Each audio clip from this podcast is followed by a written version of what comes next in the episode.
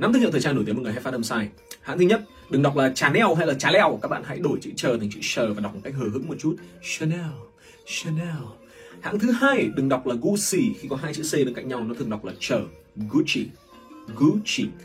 Hãng thứ ba, mọi người phát âm sai và khiến cho hãng này nghe rất là thô thiển. Hay đọc là vừa sặc hay là vừa soạc cái đấy, nhưng mà thực ra hãng này nó đọc ba âm và rất sang như sau. Nó đọc là Versace Versace Versace hãng thứ tư mình thấy nhiều video unbox hay đọc hãng này là hơi mạc hay là hơi mệt. Nhưng mà thực ra hãng này nó không đọc chữ hờ nó đọc là Hermes.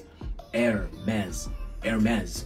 Hãng thứ năm là hãng cực kỳ nổi tiếng, nhưng mà người Việt hay đọc là Louis Vuitton. Nhưng thực ra cũng không sai quá, các bạn chỉ cần đọc nghe nó hơi pháp một chút là được. Louis Vuitton.